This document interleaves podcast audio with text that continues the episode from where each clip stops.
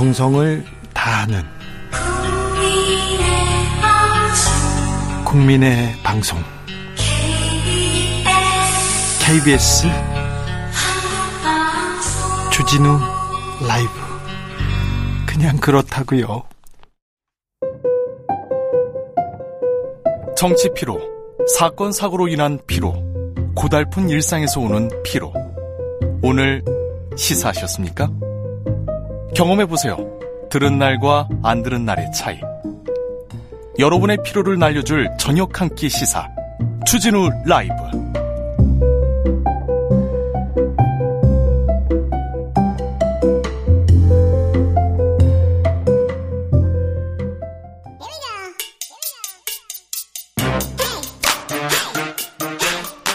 뉴스를 향한 진지한 고민 기자들의 수다. 라이브 기자실을 찾은 오늘의 기자는 미디어 오늘 정철훈 기자입니다. 안녕하세요. 새해 복 많이 받으세요. 복 많이 받으십시오. 네. 녹취록 오보 사건이라고 볼 수 있나요? 뭐 사건 KBS 기자 어, 한동훈 장관 명예훼손 혐의로 기소됐습니다. 어떻게 보, 들으셨어요? 아, 예, 오늘 남부지검에서 기소했다고 보도 자료를 냈는데 네. 아, 조금 놀랬습니다. 네. 뭐 물론 보도가 잘못됐으면 네. 사과하고 뭐 징계도 받을 수 있고 그렇죠. 그럴 수 네, 있는데 소송도 사과도 할수 했잖아요. 있는데 네. 어 이게 그 형사 고소를 해서 기소까지 갈 만한 사안인지에 대해서는 좀 의문입니다. 네. 네. 네, 더군다나 이 소송을 이제 2020년에 당시 한동훈 검사장이 예, 제기했던 네. 형사 고소건이거든요. 그러니까 결과적으로 지금 어, 현직 법무부 장관에 대한 이 명예훼손 사건에 대해서 검찰이 기소를 한 겁니다. 예. 그래서 이게 이해충돌 논란도 좀 다시 나올 것 같은데 네. 어, 아까 이제 여기 들어오기 전에 한국 기자협회장하고 통화를 했거든요. 네. 이 건에 대해서. 어, 이건 상당히 언론계 전체를 향한 이 권력의 어, 겁박에 해당할 수 있다. 하면서 굉장히 우려하는 목소리를 전하기도 했습니다. 민영사 소송이 지금 진행되고 있는데 네. 제가 검찰권을 사적으로 남용 한 것으로 비판받을 수 있다고 이렇게 얘기했는데 제 뭐 지적이 다뭐 예, 다른 벗어나. 예, 다른 분들도 그렇게 말씀하고 네. 계시고요. 공소권 남용일. 수 있다. 이런 지적도 나오고 있습니다. 자 준비한 첫 번째 이야기는요. 예, 그 유튜브로 뉴스 많이들 보실 텐데요. 어, 유튜브로 뉴스를 보는 경험이 이 종이신문의 두 배 수준으로 나타났습니다. 유튜브를 통해서 지금 뉴스를 보는 겁니까? 유튜버들한테 뉴스를 보는 겁니까? 유튜브를 통해서 뉴스를 보는 아, 경험이라고 보면 되고요. 얼마나 높습니까? 예, 한국언론진흥재단이 지난주 발표한 언론 수용자 조사 결과인데 일단 뉴스 이용률 상위 4개 매체 보면 텔레비전 76.8%, 인터넷 포털 75.1% 제일 높고요. 네. 그 다음에 이제 그 유튜브로 대표되는 온라인 동영상 플랫폼 요게 20%였고요.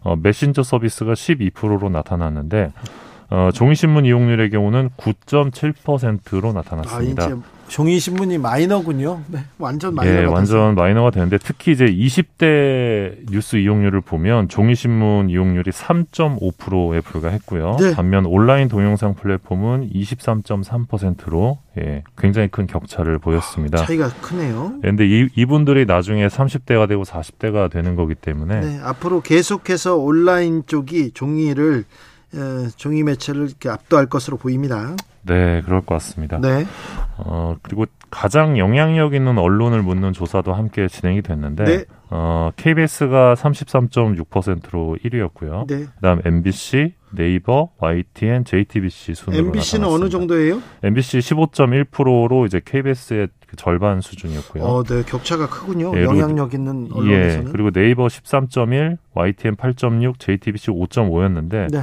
어, 이 지표를 보면 일단 네이버가 순위권에 있죠. 그러니까 사람들이 네이버를 언론으로 보고 있는 아니 거고요. 그렇죠. 언론 역할을 하고 있어요. 맞습니다. 그 걸맞는 그 좀 도덕성도 좀 갖춰야 됩니다. 공정성 이런 것도 갖춰야 되는데 네이버 항상 이렇게 언론으로 보고 있어요. 네이버를 통해서 맞습니다. 언론을 뭐 뉴스를 보기 때문에 언론사죠. 예, 특히 이제 20대의 경우는 그 네이버가 28.4%, KBS 21%. 그러니까 네이버 KBS보다 네이버를 더 영향력 있는 언론으로 평가하고 있는 거죠. 영, 전문층에서. 예, 영향력 있는 언론이 맞습니다. 예, 가장 신뢰하는 언론 도 물어봤는데 네. 어, KBS 28.1%, MBC 16.6%, YTN 9.6%, 네이버 9.2%, JTBC 6.9% 순이었습니다. 신뢰하는 언론에서 KBS가 1위고요. 그다음에 나머지 언론사가 이렇네요. JTBC는 예. 많이 떨어졌네요. 예, 많이 떨어졌습니다. 네. 그 20대의 경우는 네이버가 여기도요, 네이버입니까? 네, 이버가 가장 신뢰하는 언론이다. 22.2% 1위였고 KBS가 16.3%였는데요. 네. 어, 70대 이상의 경우는 KBS가 52.4%로 좀 압도적이었고요. 네. 그다음 MBC 15.4, TV조선 5.6% 순이었습니다. MBC도 많이 약진했네요. 예, MBC가 사실 2022년에 네. 모든 지표에서 좀 상승세를 기록을 했는데 네, 이건 윤석열 대통령 덕이라고 볼 수도 있어요. 예, 다들 그렇게 평가하시더라고요. 예. 예. 단합하는 언론은 또 이렇게 예. 신뢰를 예. 그리고 응원을 받게 됩니다. 네, 그리고 우리나라 언론에 대해 어떻게 생각하냐 이제 수용자들에게 물은 결과에서는 이 네. 공정하다는 인식이 가장 낮은 점수를 기록을 했습니다. 아, 구체적으로 우리나라 언론은 공정하다 이 문항에 대해서 그렇다라는 응답이 어, 32.8%에 그쳤습니다. 네. 그러니까 10명 중 7명은 공정하다라는 거를 이제 어, 동의하지 못하는 거죠. 그렇죠. 이거는 뭐 언론의 위기, 신뢰 위기고요. 언론이 자초한 측면도 있습니다. 그런데 언론이 중요한 역할을 하고 있기 때문에 더 중요한 역할을 하고 하기 위해서라도 이 신뢰를 되찾기 위해서 기사를 좀 똑바로 쓰고 좀 더 취재도 좀 열심히 해야 됩니다. 예, 맞습니다. 네. 한국 언론 가장 큰 문제점도 물어봤는데 22.1%가 편파적 기사를 꼽았고요. 네. 어, 뒤를 이어서 허위조작 정보, 뭐 찌라시, 자사 이기주의적 기사 등이 꼽혔습니다. 자, 개요도 좀 알려주세요. 예, 성인 5만 8,936명 대상으로 지난해 7월 28일부터 10월 20일까지 한국언론진흥재단 의뢰로 멘틀코리아와 한국갤럽이 공동으로 진행했고요. 네. 예, 표본 오차는 95% 신뢰 수준의 플러스 마이너스 0.4% 포인트입니다. 다음으로 만나볼 이야기는요? 예, 그 우리나라 신문사가 모두 몇곳 정도 될 것 같으세요? 얼마나 됩니까? 어, 언론재단에서 신문산업 실태조사 결과를 내놨는데 신문사만요? 예, 신문사만 어, 5,300, 그 97곳으로 나타났습니다. 한 500개가 아니라 5,300개요? 예, 5,400개 정도로 보시면 될 것 같은데요. 왜? 굉장히 많죠. 종이신문은 얼마나 됩니까? 예, 종이신문이 1,313개. 1,000개가 넘어요? 예, 전년 대비 11.5% 줄어든 수치입니다, 이게. 네. 인터넷 신문이 4,084개, 13.6% 늘었는데 네. 인터넷 신문이 매년 늘고 있습니다. 네. 사실 인터넷 신문은 저도 그리고 진행자께서도 마음만 마, 먹으면 언제든지 만들 수, 만들 수, 있습니다. 우리나라가 등록제 이때 허가제가 아니라 등록제이기 때문에. 아무튼 정말 많네요. 기자는 몇 명이나 돼요? 네, 기자는 이제 신문 기자는 2만 8,686명이고요. 이 중에 취재 기자는 1만 8,742명으로 나타났습니다. 만 명이 넘는다고요, 기자가? 기, 취재 기자만 거의 2만 명 가까이 된다고 보시면 됩니다. 아, 2만 명 넘네요. 2만 8천. 네. 근데 이제 이것도 신문사별로 좀 갈리는데 일간 신문의 경우는 평균 기자 수가 50명이고요. 예. 주간 신문은 4명, 인터넷 신문은 평균 3명의 기자가 종사하는 것으로 나타났습니다. 네, 알겠습니다. 3412님께서 02로 전화가 가지고 주진우 이름 되새기고 전화했는데 돈 빌려 준대요. 네. 그래서 제가 계좌번호 알려 달라고 했더니 끊더라고요. 얘기했는데 어, 저한테도 이런 전화 많이 옵니다. 어. 제가 이런 사람이에요. 은행권에서는 굉장히 신뢰를 받고 있습니다. 여러 곳에서 돈 빌려 준다고 필요 없다고 해도 그렇습니다. 정 치율 조사 기간이에요. 아, 네네. 네. 김어, 잘 나와야 될 텐데. 그러니까요. 네. 김어준 씨 바람벽이 이렇게 사라졌기 때문에 아, 저 정치율이 잘 나야 되는데 다저 저, 잘 나오겠죠. 뭐. 네, 아, 그건 네. 걱정 안 하는데 네. 저희 심의권 그걸 그런 걸 건으로 계속 끌려다닐까봐 그건 좀 걱정됩니다. 네. 자 마지막으로 만나볼 이야기는요. 네, 그 올해 이렇게 예능 프로그램 제목이 바뀔 수도 있다고 합니다. 어떻게요? 무슨 무슨 라면과 함께하는 뭐 런닝맨, 무슨 무슨 건강식품과 함께하는 미스터 트롯. 잠깐만요. 그러면은 프로그램 이름에 앞에 기업의 상표가 들어간다고요? 네, 기업의 이름이 붙는 예능 프로그램이 등장할 전망입니다. 예능이요? 예능부터? 예, 예능부터요. 네. 어, 방송통신위원회가 이 방송 프로그램 제목에 광고주 이름을 붙이는 일명 타이틀 스폰서십 규제 완화를 추진하고 있는 것으로 확인이 됐습니다. 그렇다고요? 아, 이거 예능에서 시작하는데 조금 있다가 교양하고 나중에 삼성과 함께하는 주진우 라이브. 어, 이거 큰일인데, 이거. 그래서 지금. 또, 어? 이거 어떻게 봐야 돼요? 예, 이게 그래서 좀 논란이 될 것 같은데, 네. 일단 방통위가 이정문 민주당 의원실에 제출한 이 사업자 의견 수렴 결과부터 보면 네. 지상파, 종편, 지역 방송, 종교 방송 모두 다 이 도입에 찬성을 하고 있습니다. 다 찬성한다고요? 예, 일단 이게 돈이 될 테니까요. 아, 그렇죠. 광고 효과가 엄청나기 때문에. 그렇죠. 다스와 함께하는 주진우 라이브 얼마나 재밌겠어요. 근데 일단 이 타이틀 스폰서십이 허용되는 나라가 별로 없다고 합니다. 미국 미국 도 허용을 안 하고 있다고 하고요. 예. 그리고 타이틀만 들어오는 게 아니라 스폰서가 이 콘텐츠 내용에 영향을 미칠 가능성도 높기 때문에 이미 영향을 미치고 있는데 맞습니다. 근데 프로그램 성격이 더욱 변질될 가능성이 높다 이런 네. 우려가 나오고 있습니다. 아, 뭐 네. 어떻게, 어떻게 보세요? 어우 저는 좀 지금 당장 지금 삼성과 함께하는 네. 삼성 주진우 라이브 이거, 어떻게 해야 되는지 물론 일단은 예능 프로그램에 한정돼서 논의가 나오는 것 같은데요. 그래도 네. 지금 이 그거는 그래도 좀 막아야 되지 않나 이런 생각은 하는데 저는 좀 반대 입장인데 예, 점점 아무튼 시청 시청자의 어떤 시청권 입장에서 좀 고려되는 논의가 좀 추가적으로 필요할 것 같습니다. 자 2023년도 언론계도 쉽지는 않아 보입니다 또 아우 또 파도가 밀려옵니다 미디어 오늘 정철훈 기자와 함께했습니다 감사합니다 고맙습니다. 교통정보 다녀올게요. 오수미 씨.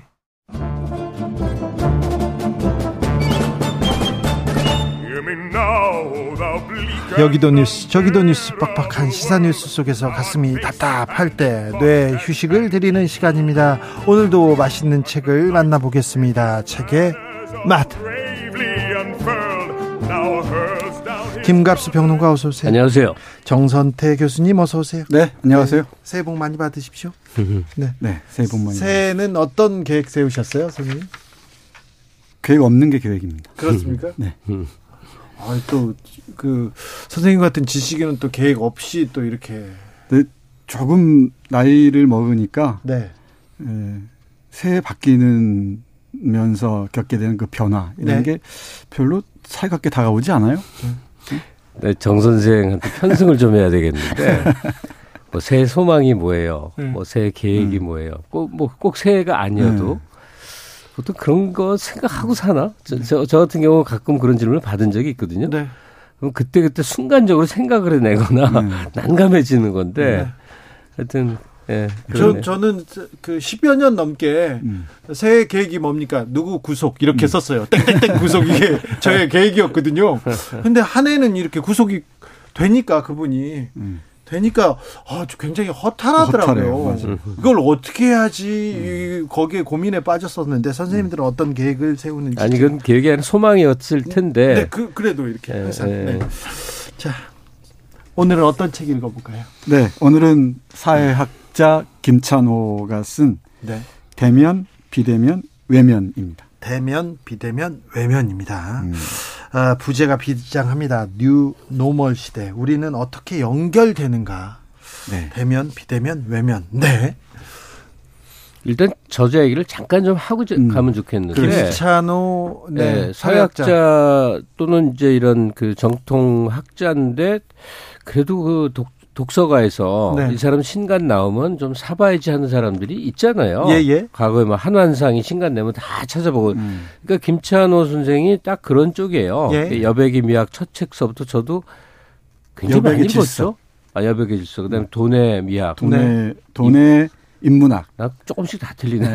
돈의 인문학, 그럴 유머, 수도 있죠. 유머니즘, 모멸감이 중요한 책이었죠. 모멸감. 모멸감, 문화의 네. 발견 네. 그랬었죠. 이분 책은 어쨌든 뭐 엄청난 학술적 그런 그런 각도가 아니라 정말 우리 삶을 사회. 돌아보고 우리 사회를 돌아보고 그걸 또 이 당연한 듯이 지나친 것들을 잘 정리하게 해주는데 오늘 이거 정선태 교수가 저, 그 선택한 책인데 뭐냐면 비대면 몇 년 동안 네. 코로나 시대를 아 이런 각도로 정리하니까 진짜 머리가 맑아지는구나. 네. 하여튼 그런 책입니다. 한번 정리해보고 싶었어요. 네. 아, 김찬호 그 선생이 쓴 돈의 인문학에서 돈에 대해서 이렇게 저렇게 음. 이렇게 아 이렇게도 생각해 보는구나 음, 했는데 음. 이 대면 비대면 외면에서 코로나 시대 달라진 시대에 대해서 이렇게 또 얘기합니다. 음. 듣고 싶어요. 우리 흔히 이런 말 하잖아요. 어, 인간을 정의하면서 네. 호모 파베르, 뭐 호모 에렉투스 이런 거 네. 들어보셨죠? 예. 요즘 인간을 정의하는 새로운 용어가 있다고 합니다. 어떤 호모 마스쿠스.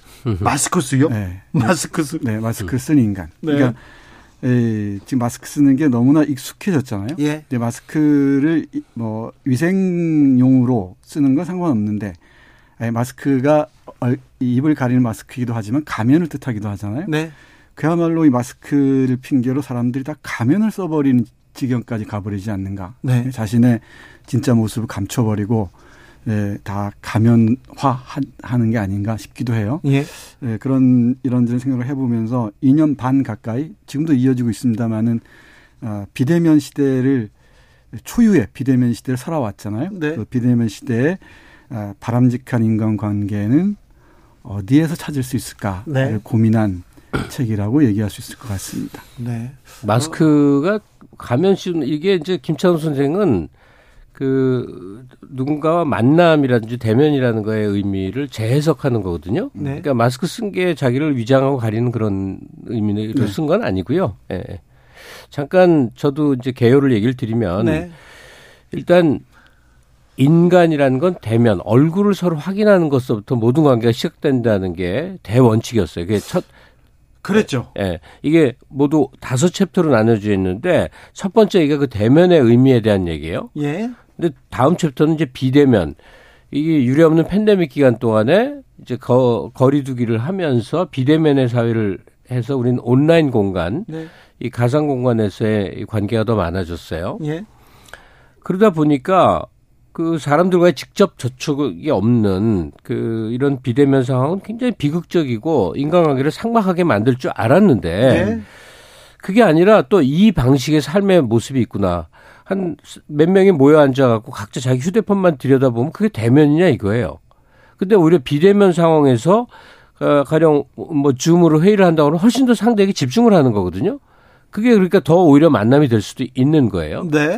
그 다음에 여기서 한국인들만의 특징을 좀 거론을 한 게 있는데 네. 그 국제 통계 내는 데서 내보니까 아시아에서 한국인이 이 온라인 접속률이 제일 높습니다. 네. 특이하게 이제 부- 전 세계적으로 브라질이 1위고 우리가 2위쯤 되는데 인생 전체 중에 34년을 온라인 공간에서 살아요. 어, 그렇게 나오래요? 예. 그러니까 밥 먹는 시간, 잠자는 시간을 빼면 실제로 제일 많은 시간을 온라인에 투자하나요? 60%가 온라인이에요. 그 비교하기 좋으라고 제가 여기 통계 나온 거 하나 비교하면 일본은 몇 년일 것 같아요. 그냥 짐작만 해보세요. 아무 짐작이나. 우리가 34년이에요. 일본은 몇 년일 것 같아요. 절반쯤 됩니까? 12년. 아, 그래요? 그러니까 우리가 얼마나 온라인 속에 많이 사는지 알 수 있죠. 예. 그래서 뭐 그래서 우리가 더 좋다, 더 못하다 이런 의미 아니에요. 어, 그냥 네, 네. 매우 흥미롭네요. 예, 해석의 차이가 있어요. 근데 그래서 이제 마지막 얘기를 하자면 대면이라는 인간관계 본질에 대한 설명을 해 나가다가 갑자기 유례없는 비대면 상황을 맞이해서 사람들이 이 온라인이라는 환경 속에 특히나 한국인들이 유별나게 더 적응을 해 나가는데 그 안에서 펼쳐진 심리적 기제들을 이제 막 얘기를 했어요. 마스크가 편한 사람이 많이 있어요, 의외로. 저도 그렇습니다. 마스크를 끼고 있으면요. 자기가 숨는 거예요. 그리고 자기는 다 볼 수 있는 거예요. 네. 그런 심리적 이게 발동이 된다는 거거든요. 네.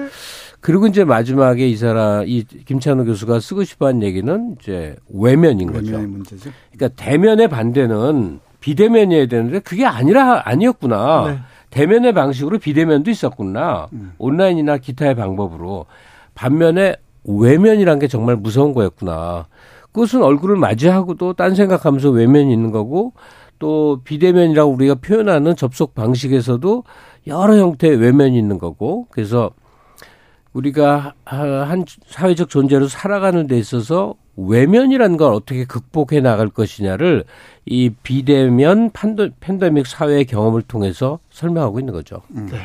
왜 우리 그렇잖아요. 오늘 지하철 타고 왔는데 에, 지하철 타거나 버스를 타거나 버스 정류상 버스 정류장에서 버스를 기다리거나 할 때 사람 구경하는 재미가 있잖아요. 아, 그렇죠. 얼굴 보고 네. 표정이 어떤지 네. 보고 그런데 버스를 타든 지하철을 타든 특히 지하철 타면 저는 공포스러워요.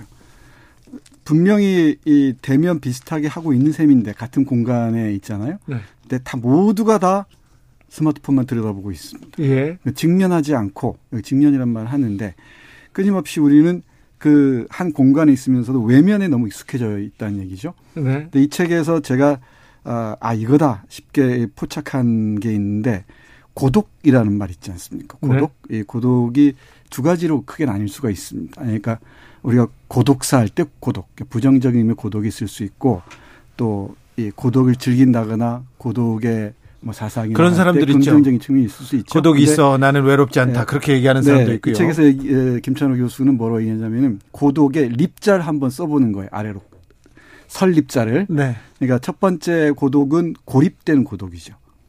그리고 두 번째 고독은 독립적인 고독일 수가 있죠. 예. 그러니까 이 고독의 양면성을 얘기하는 건데 현대인들은 대면 비대면을 떠나서 너무나 고립되는 고독 속으로 빨려든다는 겁니다. 네. 그리고 외면에 너무나 익숙해지는 게 훨씬 더 두렵다라고 얘기하는데요. 이게 이, 책, 이 책의 후반부에서 얘기하는 건데 한나 아렌트의 전체주의 기원을 인용하면서 하는 말인데 네. 이 고립의 아, 이 고립적인 고독이 깊어지면 외로움이죠. 부정적인 의미의 이 외로움이 깊어지면은 전체주의가 싹을 틔우기 시작한다는 겁니다. 이게 이 책에서 제가 만난 가장 충격적인 문장 중의 하나인데 네. 생각난 김에 읽어보겠습니다. 네. 아, 그에 따르면 그는 한나 렌트입니다. 독일이 제1차 세계대전에서 패망한 후 경제 파탄과 엄청난 실업이 닥쳐왔고 자신을 비롯한 많은 독일인이 쓸모없는 존재로 여겨졌다. 바로 그러한 배경이 히틀러의 선동이 먹혀들기 쉬운 토양이 되었다고 말한다. 그런데 왠지 지금의 상황과 비슷하지 않은가. 신자유주의 물결 속에서 이 세계에 뿌리 내리지 못하고 잉여 신세로 전락한 군중이 전 세대에 걸쳐 빠르게 늘어나고 있다. 많은 사람이 자괴감에 사로잡혀 모든 것을 자기 탓으로 돌리며 극단적 선택까지 하는 지경에 이르렀다. 교활한 권력자가 세상을 구원하는 메시아로 자처하면서 그러한 무력감을 집단적 증오로 조직화할 수도 있다. 거기에서 엉뚱한 소속감과 정체성을 부여받은 폭민이 출현한다. 바로 이것이 나치즘에 대한 아렌트의 통찰이다는 거죠. 그러니까 고립된 그 외로움에 갇힌 그 개인이 늘어날수록 이 전체주의의 토양은 더욱 비옥해진다는 게 예, 김찬호 저자 김찬호의 진단인 것 같습니다. 걱정되는데요. 음. 그러니까 투명 인간처럼 이제 사회적으로 보이지 않는 존재들 그리고 음. 각자 서로 간의 외면을 통해서 이제 배제된 사람들 고립, 고립된 사람들 이 얘기가 있는데 제가 주목한 거는 이 책의 이제 비대면 부분이야. 책의 가운데 음, 네. 부분에 네. 그러니까 김찬호 교수가 저자가 이렇게 명료하게 답변을 내린 게 아니라 생각해 볼 거를 쭉 얘기를 전개시켜 나가는데 이 유례없는 2년여 거의 3년 가까운 비대면 체험으로 한국인들은 어떤 영향을 받을 것이냐. 일단 결 우선은 영원히 이제 그 이전으로 못 돌아간다는 거예요. 삶의 방식이 바뀐 거죠. 우리는 어, 근무 환경도 한번 바꿔보고 재택근무라는 것도 해보고 인간관계 매지에서 그 전에 어마어마하게 많이 다녀야 했던 각종 모임, 경조사, 뭐 인사 이런 것들을 거대하게 한번 생략해 볼 수도 있는 기회를 맞이했잖아요. 점점 네 점점 줄이거나 이건 좀 빼먹어도 되겠다 이렇게 생각하는 분들 많아요. 진짜. 그럼요. 네. 한창 때는 아예 모임 자체를 못했으니까 못간 예. 거고 예.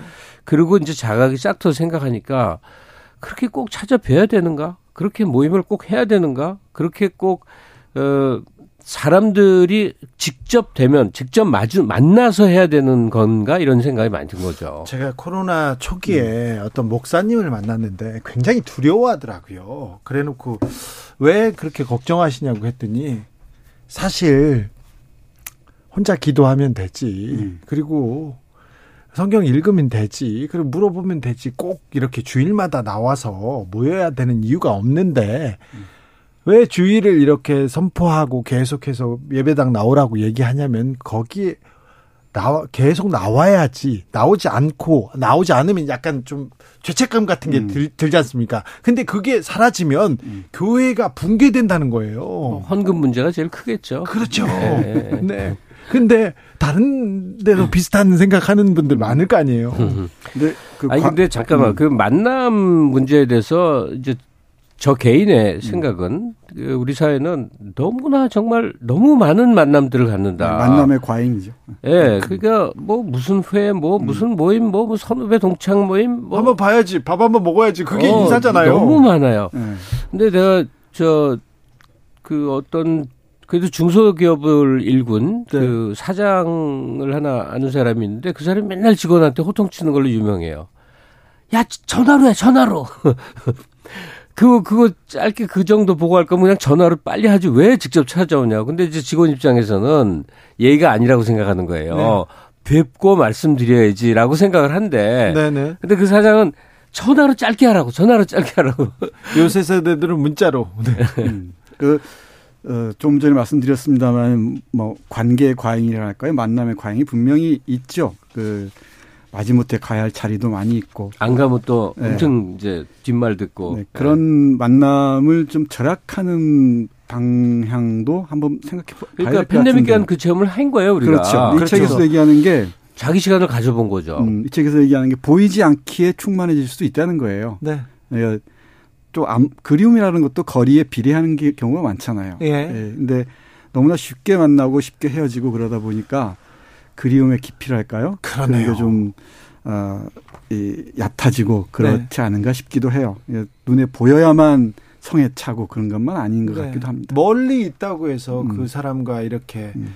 물리적 거리가 음. 그 사람과의 관계를 이렇게 증명하는 건 아니잖아요. 그래서 멀리. 이 저자는요 네. 굉장히 적극적으로 가령 우리가 문자, 카카오톡, 화상 음. 뭐 접속 뭐 여러 형태의 지금 새로 생겨난 간접 접, 접촉, 그러니까 비대면 접촉 있잖아요. 이걸 굉장히 적극적이고 옹호적으로 생각을 하는 거예요. 그래요. 그거는 만남이 아니다라는 게 옛날 생각이었다면 지금은 이제 그렇지 않다. 그렇죠. 이것 자체가 만남이다. 오히려 더 집중된 만남일 수가 있어요. 네. 뭐 서로 얼굴은 지- 뭐 물리적으로 몸은 만나고 있는데 딴 생각하는 거가 더 오히려 있을 수 있고 네.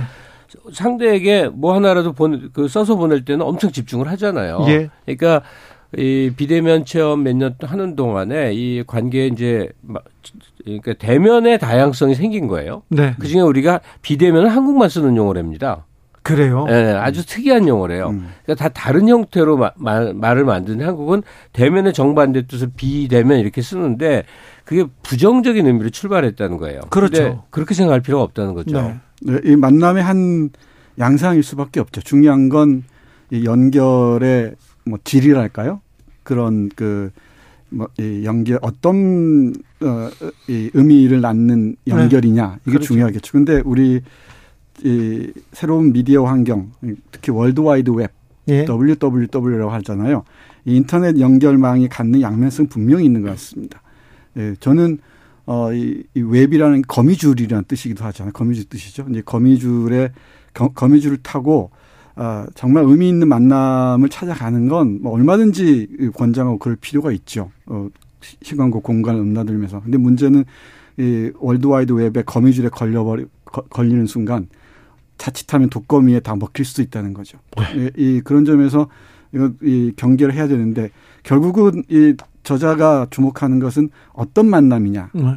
이 관계의 quality에 초점이 맞춰지는 것 같습니다. 김희영님께서 코로나가 많은 걸 변화시켰습니다. 예전에는 아이들 학교라도 빠지면 진짜 큰일 나는 줄 알았는데 요즘은요 뭐 그러려니 합니다 이렇게 얘기 많이 바꿨죠.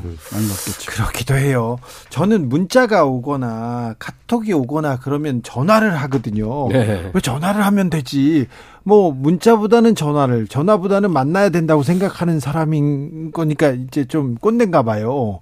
그런데 이제는 아예 바뀌고 있고 그거 그렇다고 해서 나쁜 게 아니야 이렇게 예. 생각해야 되겠네요. 전화로 몇 마디 하면 될 거 문자로 길게 주고받고 주고받고 주고받고 이렇게 되잖아요. 네.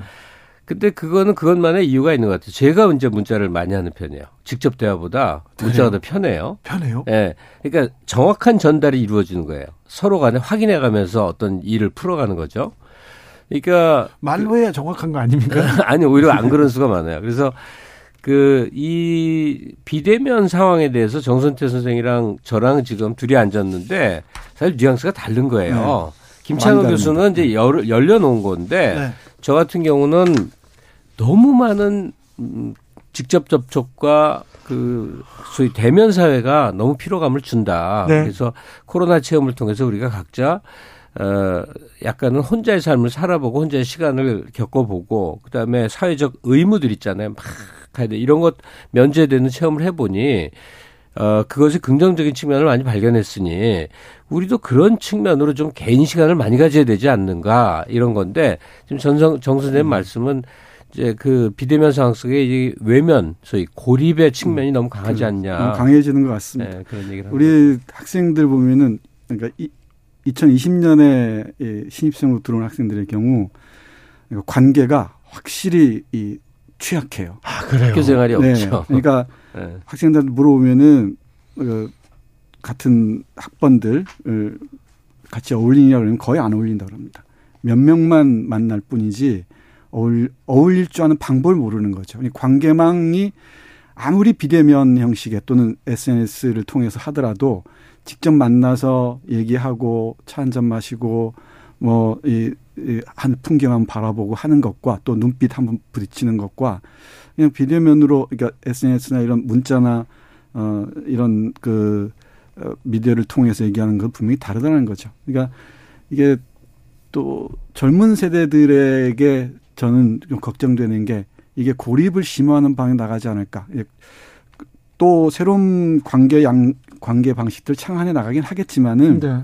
그 하나의 고립 고립된 사람들이 서로를 외면하는 방향으로 치달지 않을까. 그게 앞에서 말씀드렸던 전체주의를 키우는 어, 토양이 되지 않을까. 그런 우려, 걱정, 을 지울 수가 없습니다. 그래도 미래 세대가 또 거기에서 또 소통의 창구를 이렇게 만들어 나가겠죠. 예. 그 이 대목에서는 뭐 들으신 분들이 어쩌라고 할지도 모르겠지만 저는 음. 이제 정선이랑 결이 다른 의견인데 음.